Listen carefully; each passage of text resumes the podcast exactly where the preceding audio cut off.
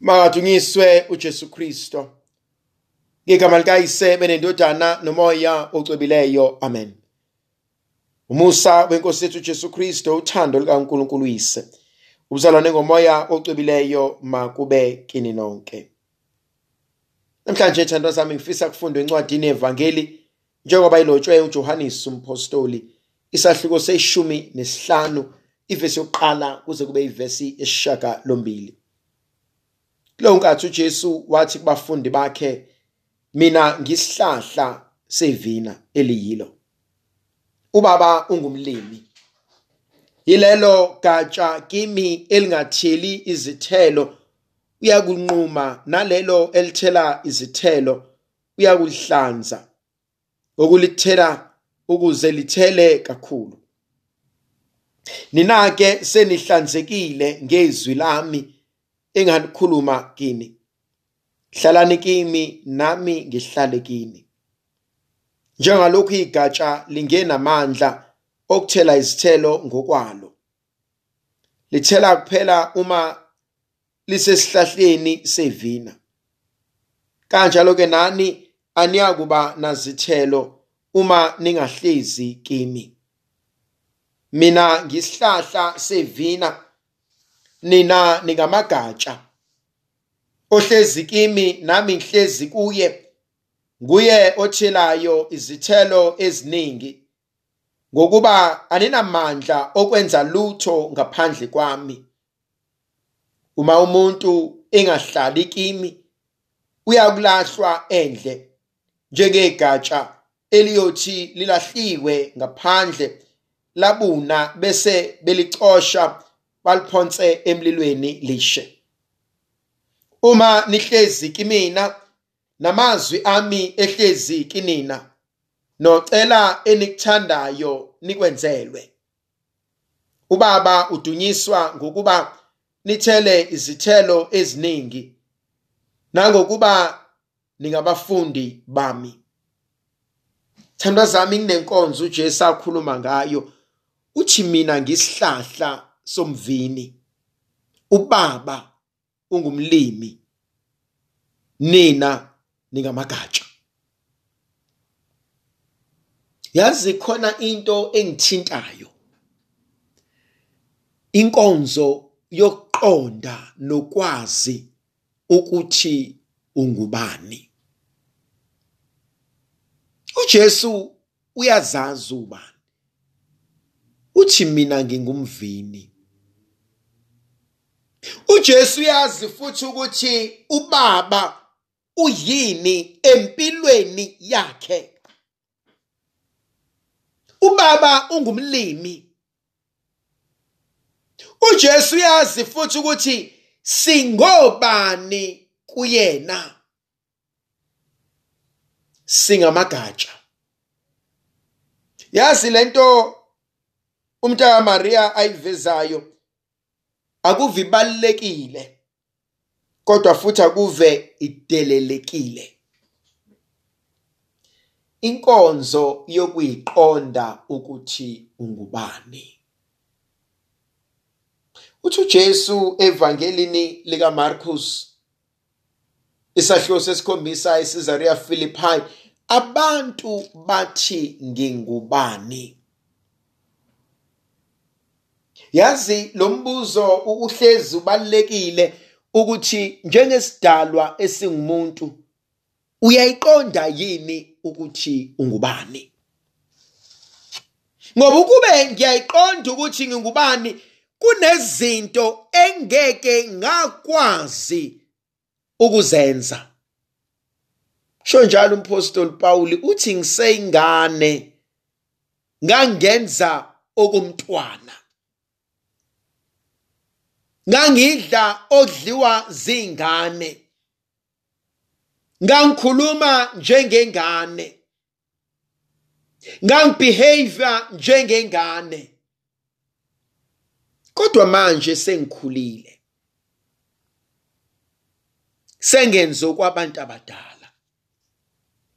Sengikhuluma njengomuntu okhulile. Yazi ibalekile lenkonzo yokuyiqonda ngoba abanye bethu even though physically sibadala ngokweminyaka sibadala kodwa inkambo yethu nokwenza kwethu nokukhuluma kwethu okwengane. Uzuyibuza ukuthi kanti usibani bani uneminyaka emingaka ukuthi angenza kanje?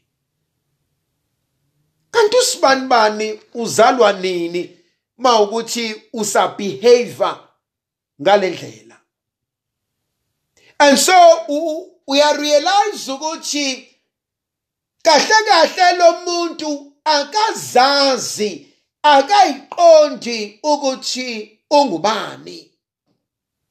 Futhi akayiqondi inkonzo uNkulunkulu ambizele yona. Ingakho kubalekile kwesinye isikhathi ungasamukeli isibusiso sikaNkulunkulu prematurely.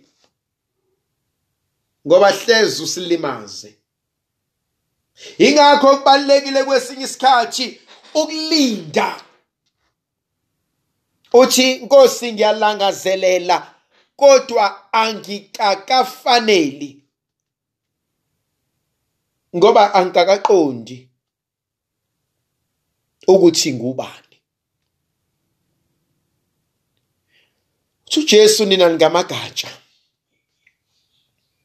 ngaphandle kwami ningethele lutho. Ngaphandle kwami akukho ningakwenza. Ngaphandle kwami ningelungelwe lutho. Iyangithinta leyo.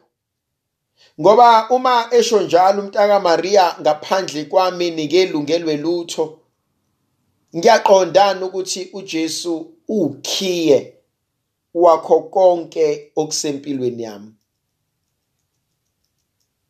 Ngiyaqonda lokho ukuthi ngaphandle kwakhe kunezinto eziningi engasoze zalunga. Ubaba khona okuhle akubonayo nikwenza. Akanawo umona kodwa ufuna ukuba nithele. Khona izinto uNkulunkulu azofuna zenzeke empilweni yakho. Thandwa zami ave ibalekile lenkonzo engisho njengamanje. Akusikho konke ubunzima odlula kubona obuyi spiritual attack. Kwesinye isikhathi ave sishesha ukuthi hayi hayi hayi i think i'm under attack. I think izinto zami ziyabheda. No no no no no akusikho konke okwenzakalayo okuyi spiritual attack. Okunye uNkulunkulu uyakuvumela ukuthi kwenzeke ukuze ukwazi ukukhula. Nangu uNkulunkulu umvumele uJobe ukuba khathazeke ukuze iqondakale imiso ikaNkulunkulu ngempilo yakhe. Kwesinye isikhathi uNkulunkulu uzoyivumela ezinye izinto zenzeke kuwena ukuze akwazi ukuphelelisa afuna ukwenza. Ijulile le ndaba. Uyazi kunezinto uNkulunkulu afuna ukwenza empilweni yakho afuna ukuyilungisa empilweni yakho. Kodwa kumele udlule kwesinye isigaba ukuze uqonde amandla abekiwe phe kwempilo yakho. And so uNkulunkulu uthi amanye amagatsha ngizowathena ngizowasika. Hayi because i useless. Hayi because engatheli. Ayathela. Kodwa kuningi okunye asangakuletha uma ngiwashiya kanje ayohleze kunikeza u10 kodwa mangiwathena ayonginikeza u100 and so kwesinye isikhathi ezinye izinto ziyenzeka. Hayi ngoba nakho ulahlwe uNkulunkulu. Kodwa ngoba nakho uNkulunkulu efuna amandla akhe apheleliswe empilweni yakho. Khona izinto uJehova azofuna zenzeke kodwa kuswelekile ukuba udlule athi uDavide noma ngidabula phansi kwethunzi lokufa athi angikwesaba okubi ngoba ngiyazi wena unami. Baningi abakusabayo ukufa. Kodwa uDavid uthi ngiyakudabula phansi kwethunzi lakho. Hayi ngoba nakhu ngingasabi hayi ngoba nakhu nginamandla kodwa ngoba wena Nkosi uhamba nami. And so uyayiqonda lenkonzo yokuthi kunezinto ekumele zenzeke empilweni yakho ukuze amandla kaNkuluNkulu apheleliswe kuwena. Ndlovukazi yezulu ayibe nathi sibusise sivikele mayisikhanyisele sinika amandla nomusa nothando negrasiya lakhe ngegama likayise benendodana nomoya ocibileyo amen. Nkosikazi yezulu yethaba aleluya ngoba loyo owawufanele ukumthwala aleluya uvukile njengoba wayeshilo aleluya sikhulekele kuNkulunkulu aleluya thokoza wethabe Vrigo Maria aleluya ngoba inkosi ivukile impela aleluya asikhuleke. Nkulunkulu wena owathanda ukuthokozisa umhlaba ngokuvuka kwendodana yakho inkosi yethu ujesu kristu siyancenga yenza ukuba ngomzalwayo ivrigo umaria sifumane izitokozo zokuphila kwaphakade. Sicela ngaye ukristu inkosi yethu. Amen. Mangahlahlamelise unkulunkulu somandla uyise benendodana nomoya ocwebileyo. Amen.